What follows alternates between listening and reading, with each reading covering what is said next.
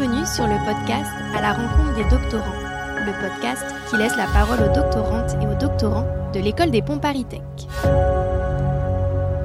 Plus grand projet urbain d'Europe, le Grand Paris Express reliera les principaux lieux de vie et d'activité en banlieue sans passer par le centre-ville de Paris.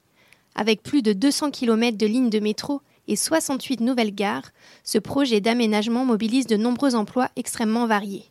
Il est aussi un terrain d'étude idéal pour des travaux de recherche. Je rencontre aujourd'hui Tatiana Richa, qui a travaillé pendant sa thèse sur deux futures lignes de métro du Grand Paris Express. Bonjour Tatiana. Bonjour Adèle.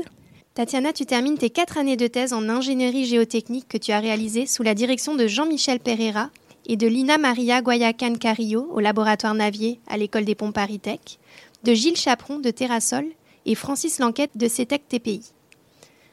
Dans le cadre de ta thèse, tu as travaillé sur l'apport de l'intelligence artificielle pour les travaux souterrains. Tu t'es notamment intéressé au creusement des tunnels et plus particulièrement de deux lignes du Grand Paris Express, la ligne 14 Sud et la ligne 15 Sud-Ouest, qui forment ensemble environ 13 km de métro. Alors la première question qui me vient à l'esprit, c'est comment on creuse un tunnel?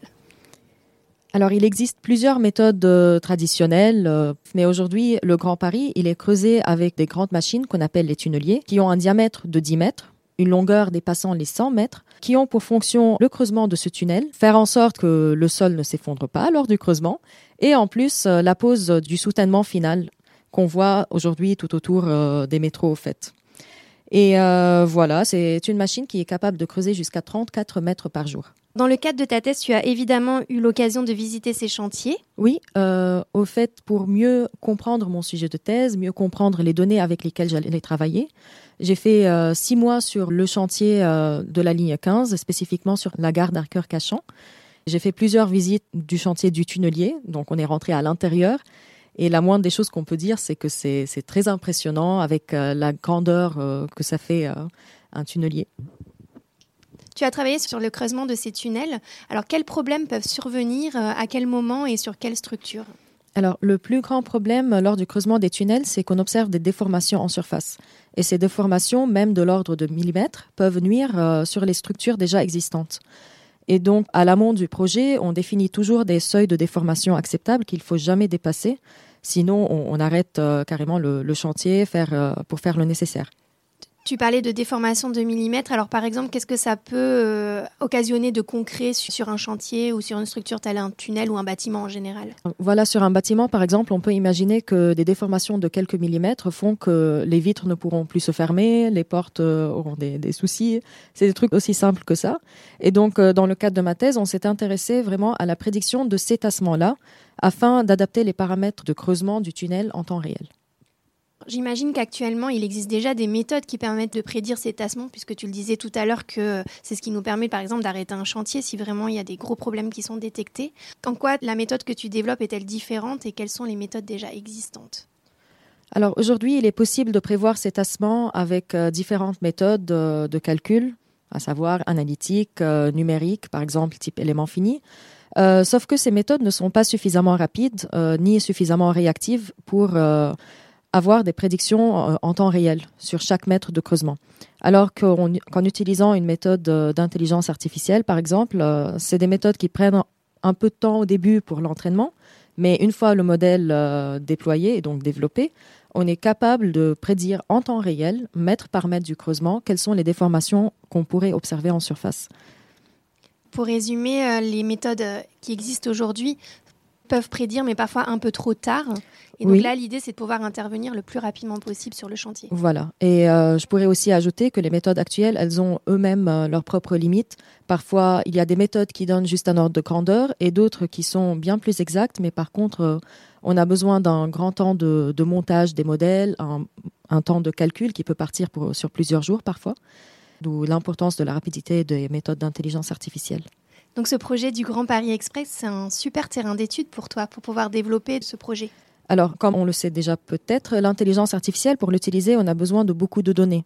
Et euh, le chantier du Grand Paris Express, c'est un terrain de jeu pour, euh, nous, puisqu'il y a euh, de très nombreux capteurs placés en surface pour mesurer les déformations, ainsi que des capteurs placés sur la machine de creusement, et donc le tunnelier, pour mesurer les paramètres de creusement. Et donc, aujourd'hui, dans le cadre de ma thèse, j'ai collecté ces données je les ai nettoyés, disons. Ce travail, ça a pris quand même un an et quelques. et au final, l'idée, c'était de former une base de données avec ces datas nettoyées, donc des données exploitables, prêtes à être utilisées et employées. Alors, qu'est-ce qu'on trouve dans cette base de données, justement? Alors, il y a les données de déformation en surface, il y a les données euh, de sol, et donc quelles sont les couches de sol rencontrées lors du creusement, quels sont les paramètres mécaniques qui définissent le comportement de ces couches, et en plus les paramètres euh, du tunnelier. Et donc, par exemple, on peut voir la vitesse d'avancement du creusement, on peut voir les pressions euh, tout au long du tunnelier, et en plus, il y a les paramètres, ou plutôt, on va dire, les coordonnées qui nous indiquent la position tous les mètres. Et tu parlais tout à l'heure de nettoyage. Alors, euh, plus concrètement, ça consiste en quoi? On imagine un petit peu, mais euh, quel type de données tu vas retirer de ta base?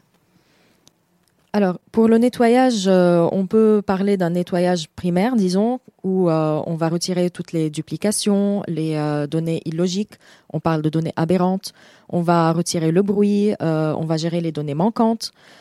Et donc voilà, cela est un travail en soi très fastidieux et chronophage, mais qui est très important parce que le machine learning, si on va lui injecter des données non nettoyées, on aura euh, des résultats non corrects. Et il y a euh, un code qu'on dit souvent en anglais garbage in, garbage out. Ça veut dire qu'on a vraiment besoin de données propres pour avoir des résultats fiables à partir du modèle.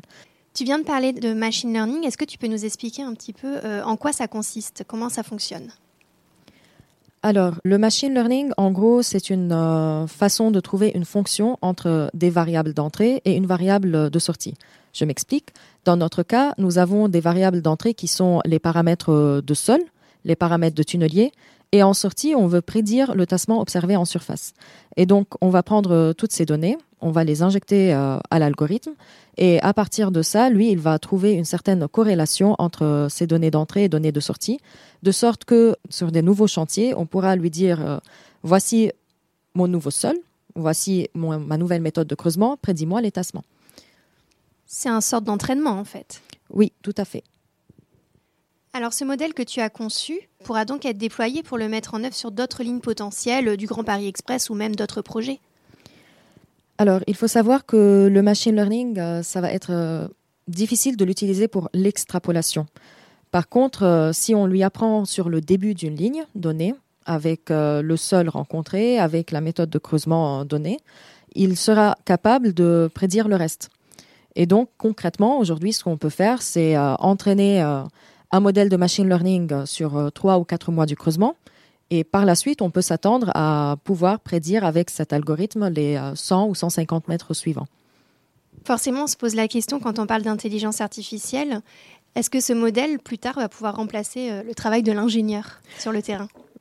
C'est vrai, c'est une question que je reçois beaucoup euh, dans les conférences, en vrai, mais ça reste, l'intelligence artificielle reste un outil qui sera utilisé, qui ne remplacera en aucun cas l'ingénieur, parce que comme tout autre outil qu'on utilise aujourd'hui, il y a l'aspect euh, de critique euh, de l'ingénieur suite à ses retours d'expérience euh, et à ses connaissances. Donc non, en aucun cas cet outil ne remplacera l'ingénieur. En plus de tes recherches, la communication autour de tes recherches te tient aussi à cœur.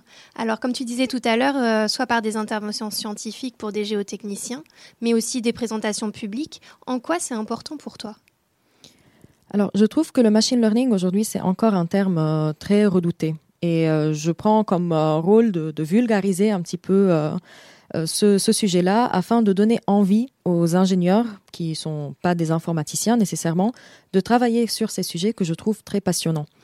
Et il me tient aussi à cœur de, montrer aux jeunes que le monde de l'ingénierie et de la tata sont très accueillants, que ce soit pour les femmes ainsi que pour les hommes.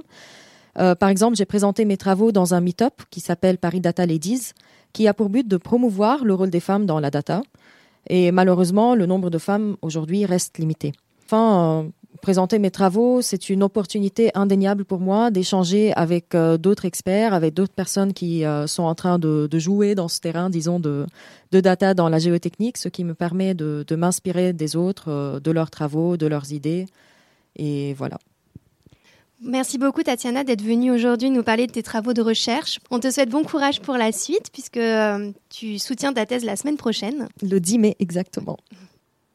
Quant à moi, je vous retrouve le mois prochain pour un nouvel épisode à la rencontre des doctorants, à retrouver sur la revue numérique de l'École des ponts Paris Tech, ingenius.écoledesponts.fr.